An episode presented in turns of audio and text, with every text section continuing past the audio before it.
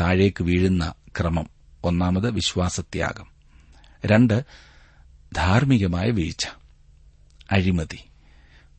മനുഷ്യനെ മനുഷ്യനായി കാണുവാൻ സാധിക്കാത്ത വിധത്തിൽ അധപ്പതിക്കുന്ന അവസ്ഥ.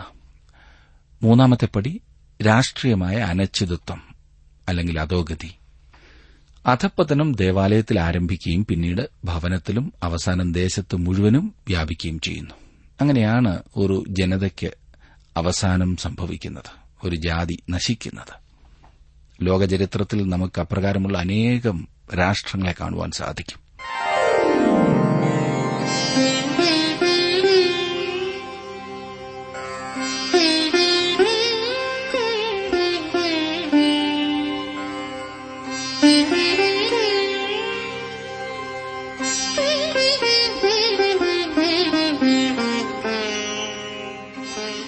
ടി ഡബ്ല്യു ആറിന്റെ വേദപഠന ക്ലാസ് ആരംഭിക്കുകയാണ്.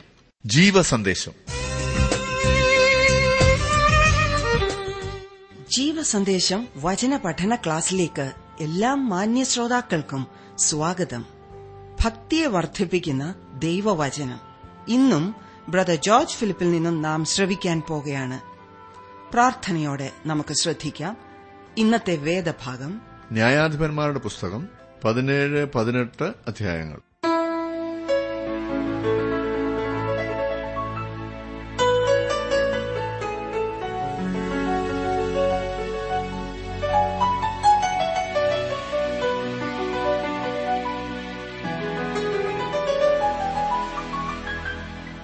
സ്വാർത്ഥ ലക്ഷ്യത്തോടുകൂടി അനുസരണം നമ്മെ ആരെയും അധിക ദൂരം കൊണ്ടെത്തിക്കുകയില്ല.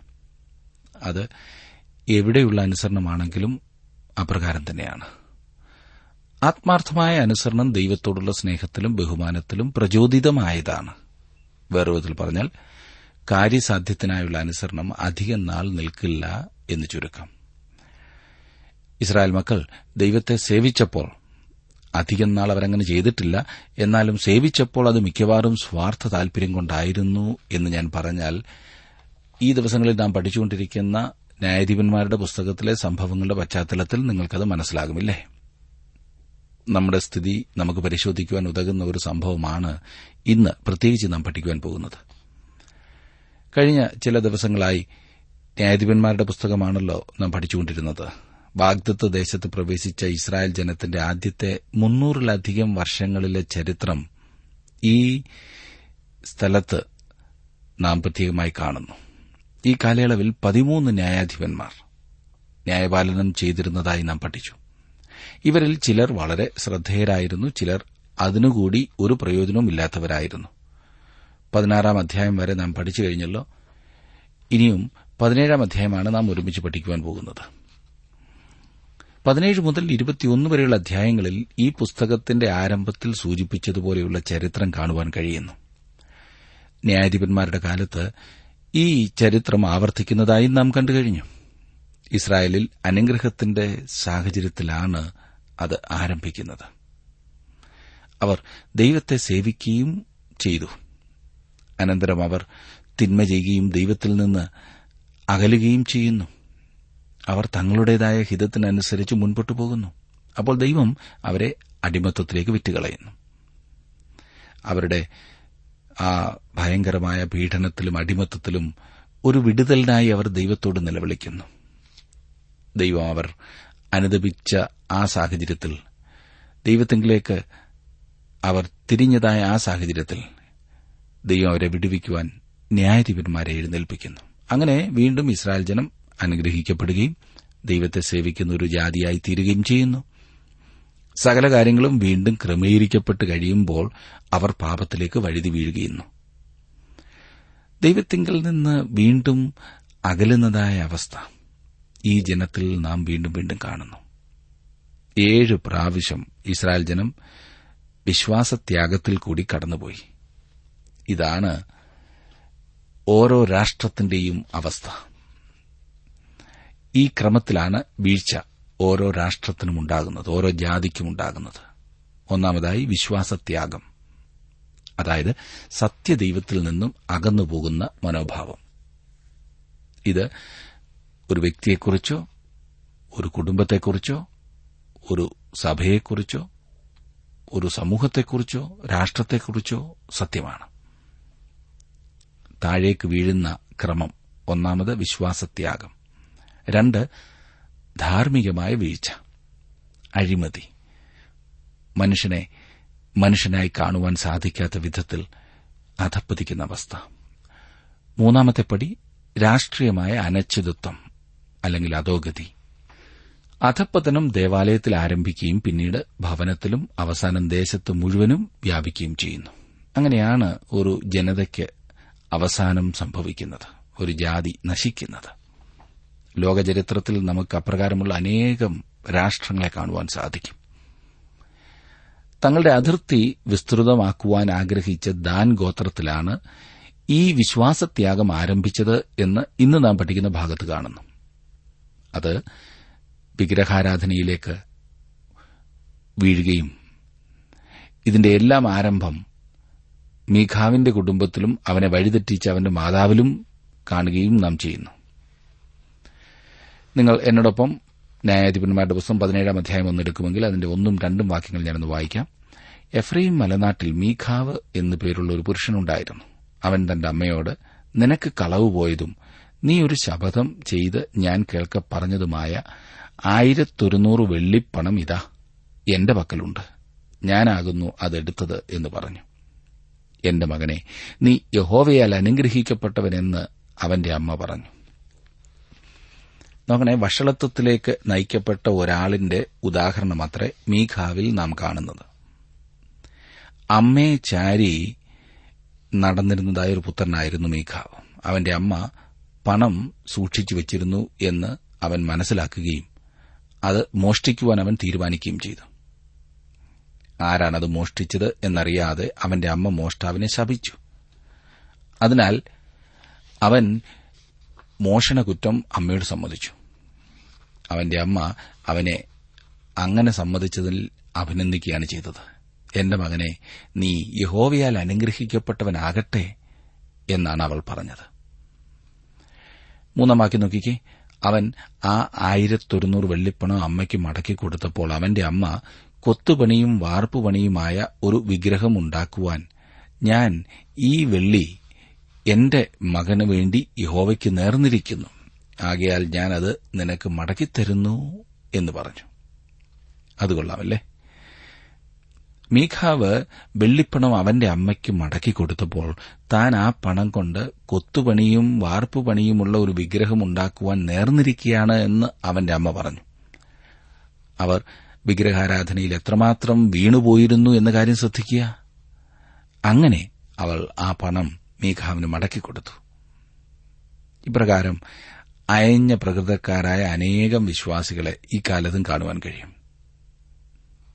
അവർ യഹോവയ്ക്കാണ് പണം നേർന്നത്.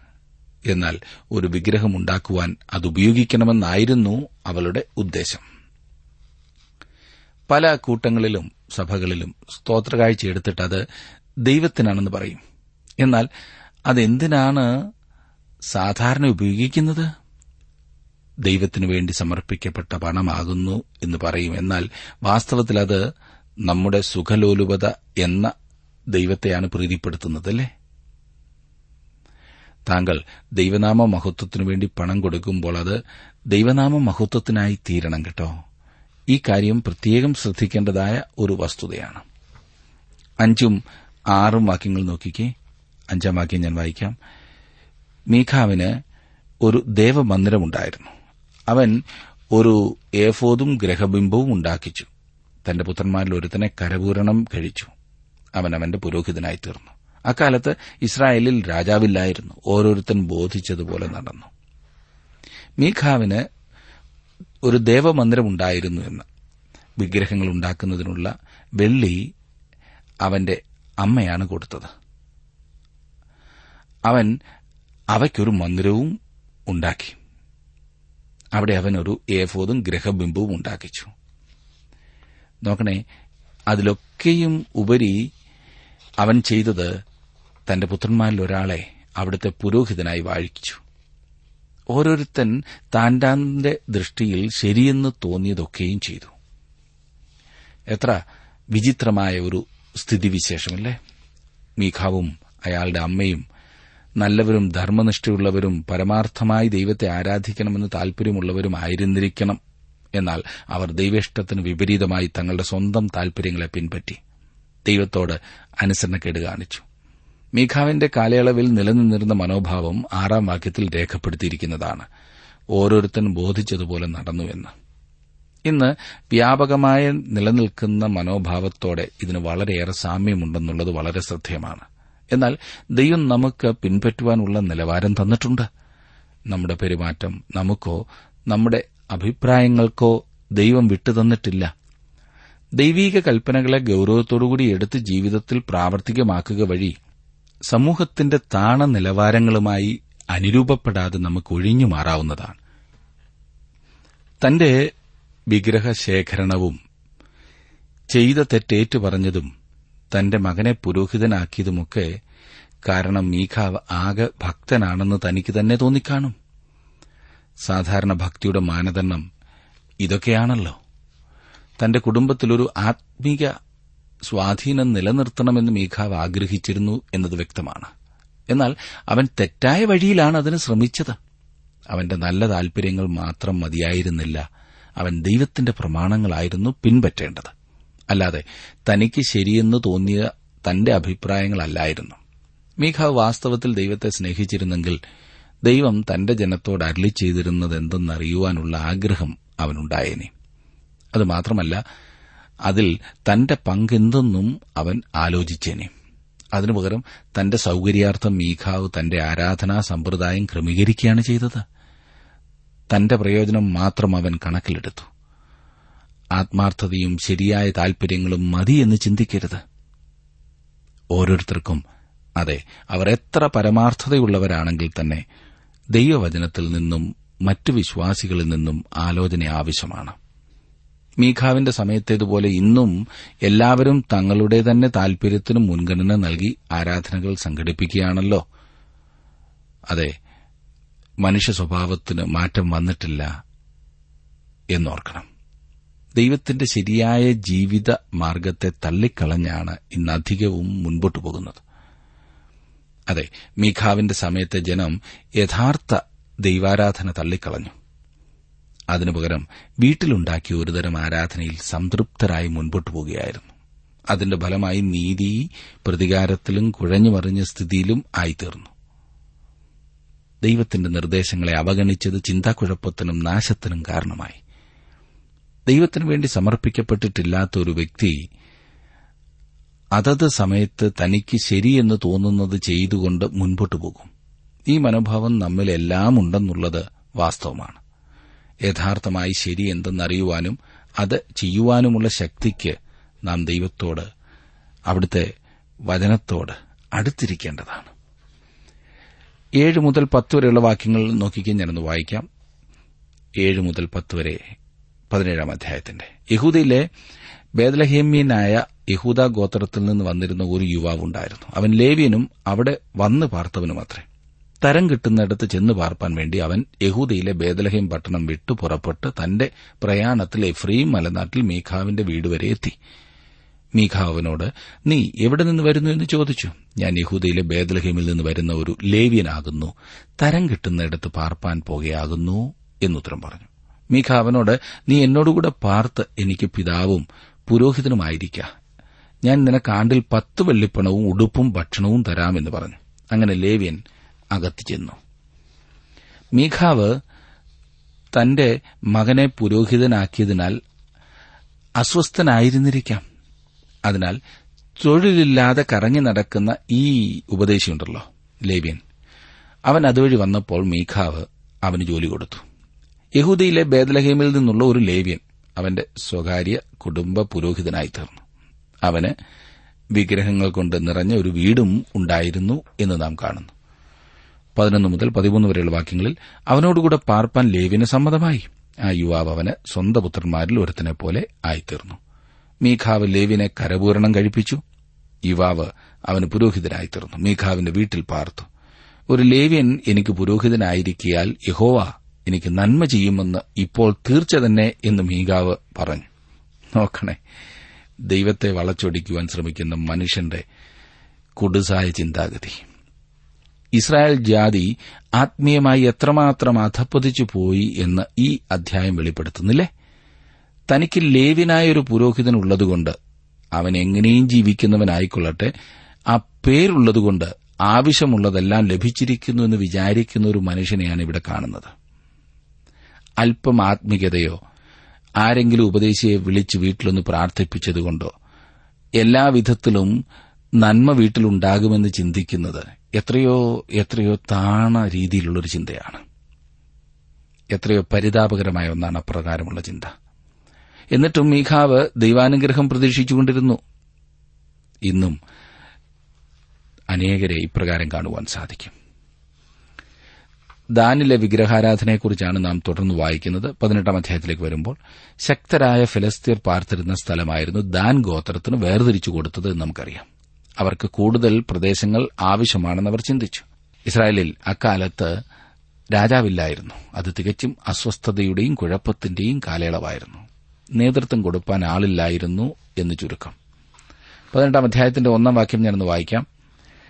അക്കാലത്ത് ഇസ്രായേലിൽ രാജാവില്ലായിരുന്നു. ദാൻ ഗോത്രക്കാർ അക്കാലം തങ്ങൾക്ക് കുടിപാർപ്പാൻ ഒരു അവകാശം അന്വേഷിച്ച് ഇസ്രായേൽ ഗോത്രങ്ങളുടെ ഇടയിൽ അവർക്ക് അന്ന് വരെ അവകാശം സ്വാധീനമായി വന്നിരുന്നില്ല. തന്റെ അവകാശം പ്രാപിപ്പാൻ ദാൻ ഇപ്പോൾ ഇറങ്ങിത്തിരിച്ചിരിക്കുകയാണ്. തങ്ങൾക്ക് വേർതിരിച്ചു കൊടുത്ത സ്ഥലം മുഴുവനും പൂർണമായി കൈവശമാക്കുവാൻ യാതൊരു ഗോത്രത്തിനും കഴിഞ്ഞിരുന്നില്ല എന്ന് യോശുവയുടെ പുസ്തകത്തിൽ നാം പഠിച്ച കാര്യം ഓർക്കുന്നുണ്ടല്ലോ. വടക്ക് ഭാഗത്തുള്ള ദാൻ ഗോത്രത്തിന്റെ കാര്യവും അതുതന്നെയായിരുന്നു അവർ യഥാർത്ഥത്തിൽ പ്രശ്നം അഭിമുഖീകരിക്കുകയായിരുന്നു. രണ്ടാം വാക്കി നോക്കിക്കേ.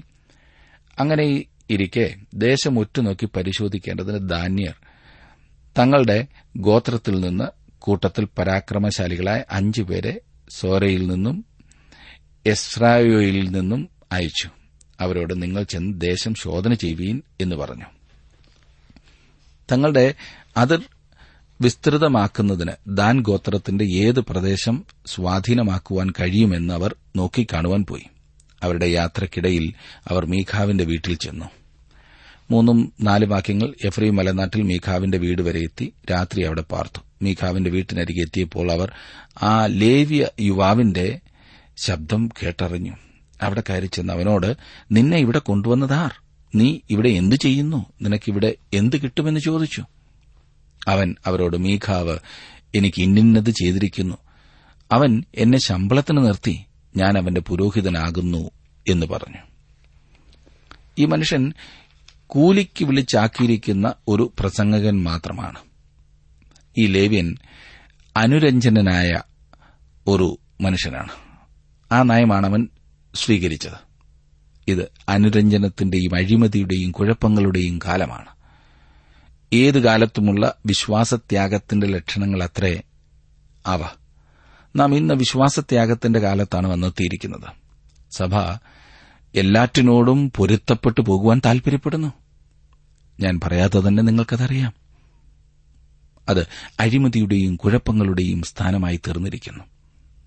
ദൈവവചനത്തിലേക്കും ദൈവവചനത്തിൽ വെളിപ്പെട്ട യേശുക്രിസ്തുവിംഗിലേക്കും സഭ മടങ്ങി വരുന്നില്ല. അതല്ലേ യഥാർത്ഥ പ്രശ്നം? അഞ്ചും ആറും വാക്യങ്ങൾ നോക്കിക്കാട്ടെ. അവർ അവനോട് ഞങ്ങൾ പോകുന്ന യാത്ര ശുഭമാകുമോ എന്നറിയേണ്ടതിന് ദൈവത്തോട് ചോദിക്കണമെന്ന് പറഞ്ഞു. പുരോഹിതൻ അവരോട് സമാധാനത്തോടെ പോകുവിൻ. നിങ്ങൾ പോകുന്ന യാത്ര യഹോവയ്ക്ക് സമ്മതം തന്നെ എന്ന് പറഞ്ഞു. കൊള്ളാമല്ലേ? ജനം കേൾപ്പാൻ ആഗ്രഹിക്കുന്ന വിധത്തിൽ അവരെ സന്തോഷിപ്പിക്കുന്നതിനു വേണ്ടി സംസാരിക്കുന്ന ഈ പ്രസംഗകന്റെ മധുരവാക്കുകളാണിത് ലേവ്യൻ പറഞ്ഞത് മഹത്തായ കാര്യമാണെന്ന് ധരിച്ചുകൊണ്ട് ആ അഞ്ചുപേരും യാത്രയായി. ഒൻപത് മുതൽ വാക്യങ്ങൾ നോക്കിക്കാട്ടെ. ഞാൻ ഇനി ഒൻപത് മുതൽ പതിനൊന്ന് വരെ വായിക്കാം. അതിന് അവർ എഴുന്നേൽപ്പീൻ. നാം അവരുടെ നേരെ ചെല്ലുക. ആ ദേശം ബഹുവിശേഷം എന്ന് ഞങ്ങൾ കണ്ടിരിക്കുന്നു. നിങ്ങൾ അനങ്ങാതിരിക്കുന്നതെന്ത്? ആ ദേശം കൈവശമാക്കേണ്ടതിന് പോകുവാൻ മടിക്കരുത്. നിങ്ങൾ ചെല്ലുമ്പോൾ നിർഭയമായിരിക്കുന്ന ഒരു ജനത്തെ കാണും. ദേശം വിശാലമാകുന്നു. ദൈവം അത് നിങ്ങളുടെ കയ്യിൽ തന്നിരിക്കുന്നു. അത് ഭൂമിയിലുള്ള യാതൊന്നിനും കുറവില്ലാത്ത സ്ഥലം തന്നെ എന്ന് പറഞ്ഞു. ലായീസ് ദാന്യർക്ക് സ്വാധീനമാക്കുവാൻ അല്ലെങ്കിൽ കീഴടക്കുവാൻ കഴിയുമെന്ന നല്ല റിപ്പോർട്ടുമായിട്ടാണ് ഒറ്റുനോട്ടക്കാർ മടങ്ങിവന്നത്. അങ്ങനെ യുദ്ധസന്നദ്ധരായ അറുന്നൂറ് പേരുടെ ഒരു സേനയെ ഒരുക്കി. അവർ അവരുടെ കുടുംബങ്ങളെയും വസ്തുവകകളെയും കൂടെ കൊണ്ടുപോയി. ലായിഷിലേക്കുള്ള യാത്രയിൽ അവർ മീഖാവിന്റെ വീട്ടിനരികെ ചെന്ന് അവന്റെ വിഗ്രഹങ്ങളെയും അവന്റെ പുരോഹിതനെയും മോഷ്ടിച്ചു കൊണ്ടുപോയി. പിന്നീട് ദാന്യർ ലായിഷ് പിടിച്ചെടുത്ത് പട്ടണം തീ വെച്ച് ചുടുകയും അതിനെ പുതുക്കി പണിത് അവിടെ പാർക്കുകയും ചെയ്തു. അവർ ആ പട്ടണത്തിന് ദാൻ എന്ന് പേരിടുകയും ചെയ്തു. ഞാൻ ഇനിയും മുപ്പതും മുപ്പത്തിയൊന്നും വാക്യങ്ങൾ വായിക്കട്ടെ? ദാന്യർ കൊത്തുപണിയായ ആ വിഗ്രഹം പ്രതിഷ്ഠിച്ചു. മോശയുടെ മകനായ ഗർസോമിന്റെ മകൻ യോനാഥാനും അവന്റെ പുത്രന്മാരും ആ ദേശത്തിന്റെ പ്രവാസകാലം വരെ ദാൻ ഗോത്രക്കാർക്ക് പുരോഹിതന്മാരായിരുന്നു. ദൈവത്തിന്റെ ആലയം ശീലോവിൽ ആയിരുന്ന കാലത്തൊക്കെയും മീഖാവ് തീർപ്പിച്ച വിഗ്രഹം അവർ വെച്ച് പൂജിച്ചു പോന്നു. സുഹൃത്തെ ഇവിടെ വാസ്തവത്തിൽ വിശ്വാസത്യാഗം നമുക്ക് കാണുവാൻ കഴിയുമില്ലേ?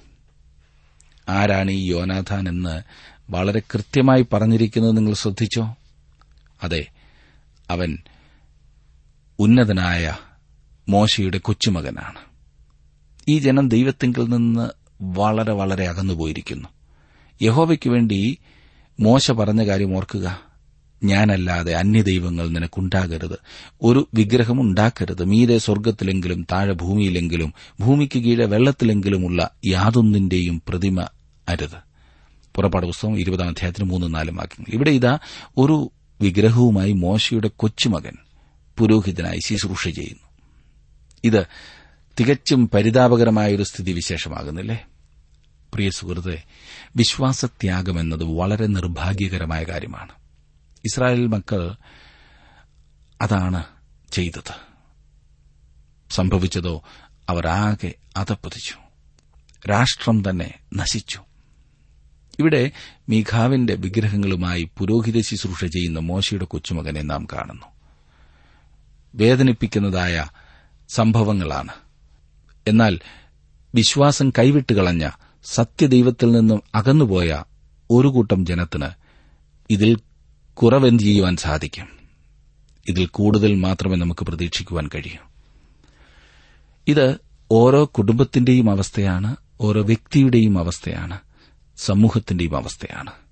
വാസ്തവത്തിൽ ദൈവം വെച്ച പ്രമാണങ്ങളിൽ നിന്നും അകന്നുപോകുന്നതായ ഏതൊരു വ്യക്തിയും ജീവിതത്തിലെപ്പോഴും അധപതനത്തിലേക്കാകും പോയിക്കൊണ്ടിരിക്കുന്നത്. ഇത് സങ്കുചിതമായ ഒരു ചിന്താഗതിയാകുന്നു എന്ന് ചിന്തിച്ചാൽ ചരിത്രം വിളിച്ചു പറയുന്നത് അല്ല സങ്കുചിതമല്ല അതാണ് യാഥാർത്ഥ്യം എന്നത്രേ. എന്നെ ശ്രദ്ധിക്കുന്ന പ്രിയ സഹോദര പ്രിയ സഹോദരി താങ്കളുടെ ജീവിതത്തിൽ ദൈവഹിതപ്രകാരം മുൻപോട്ടു പോകുവാനുള്ള സമർപ്പണവും മനസ്സുമുണ്ടോ? അതിനുവേണ്ടി എന്ത് ത്യാഗവും സഹിപ്പാൻ താങ്കൾ തയ്യാറാണോ? എങ്കിൽ ഈ ചെറിയ ആയുസ് അനുഗ്രഹിക്കപ്പെട്ടതായിരിക്കും.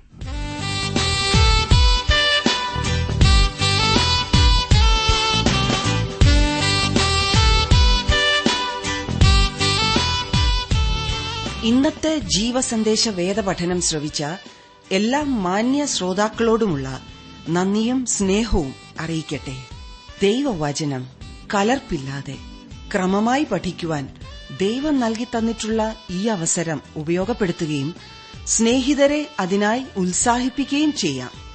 ചോദ്യങ്ങളും അഭിപ്രായങ്ങളും പ്രാർത്ഥനാ വിഷയങ്ങളും ദയവായി ഞങ്ങളെ അറിയിച്ചാലും ഞങ്ങൾ നിങ്ങൾക്കു വേണ്ടി പ്രാർത്ഥിക്കുകയും ചെയ്യുന്നതാണ്. കൂടുതൽ വിവരങ്ങൾക്ക് ഞങ്ങളുമായി ബന്ധപ്പെടുക. ഞങ്ങളുടെ വിലാസം ജീവസന്ദേശം പോസ്റ്റ് ബോക്സ് നമ്പർ മൂന്ന് മഞ്ഞാടി പി ഒ തിരുവല്ല ആറ് എട്ട് ഒൻപത് ഒന്ന് പൂജ്യം അഞ്ച്. വിലാസം ഒരിക്കൽ കൂടി Jeevasandesham post box number three Manjadi P O Thiruvalla six eight nine one zero five. Phone പൂജ്യം നാല് ആറ് ഒൻപത് രണ്ട് ഏഴ് പൂജ്യം പൂജ്യം രണ്ട് എട്ട് നാല് മൊബൈൽ ഒൻപത് നാല് നാല് ഏഴ് ഏഴ് ആറ് ഏഴ് മൂന്ന് ഏഴ് എട്ട്. Email I D Malayalam T T B at radio dot com web address W W W dot radio eight eight two dot com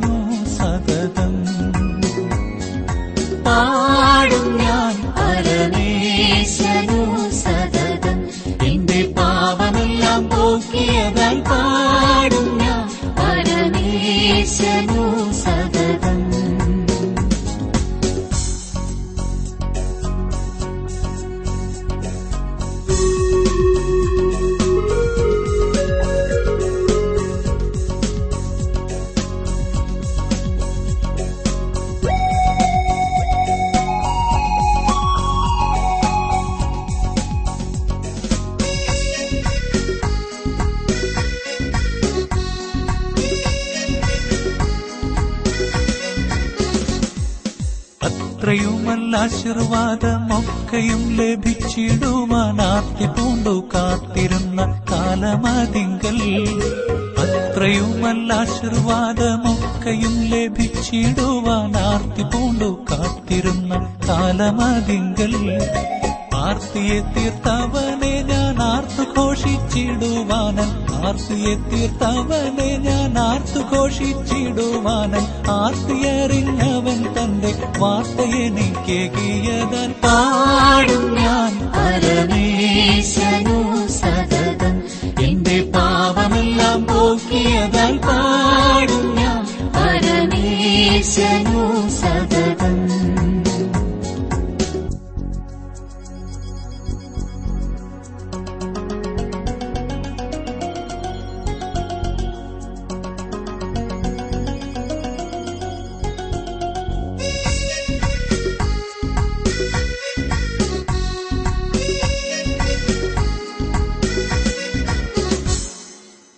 പാനം ചെയ്യുവാൻ കഷ്ടതയിൽ പാനപാത്രം അവൻ കൂടെ സ്നാനമേൽപ്പാൻ കൃപ നൽകി പ്രീതിയായവൻ. പാനം ചെയ്യുവാൻ കഷ്ടതയിൽ പാനപാത്രം അവൻ കൂടെ സ്നാനമേൽപ്പാൻ കൃപ നൽകി പ്രീതിയായവൻ. മരിച്ചു താൻ കല്ലറയിൽ അടക്കപ്പെട്ടവൻ കൂടെ മരിച്ചു താൻ കല്ലറയിൽ അടക്കപ്പെട്ടവൻ കൂടെ മഹത്വമായി ജീവിച്ചിടാൻ മഹിമയിന്നാവിയാലെ പാടും ഞാൻ. പരമേശ്വരു സതതം എന്റെ പാപമെല്ലാം പോക്കിയതാൽ പാടും ഞാൻ. പരമേശ്വരു സതതം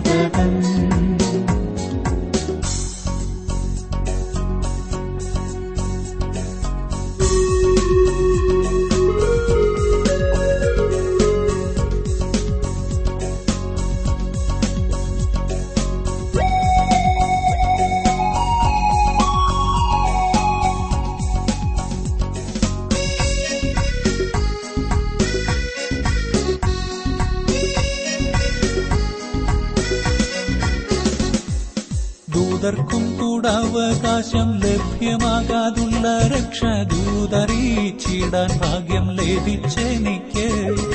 ദൂതർക്കും കൂടവകാശം ലഭ്യമാകാതുള്ള രക്ഷ ദൂതറിയിച്ചിടാൻ ഭാഗ്യം ലഭിച്ചെനിക്ക്. ദൂതഗണം കാവലായി നിന്നനുദിനമെനിക്കവൻ. ദൂതഗണം കാവലായി നിന്നനുദിനമെനിക്കവൻ. നൂതനമാം ദൂതുകളും ഊനമെന്നെ നൽകിയിടുന്നു. പാടും ഞാൻ പരമേശനു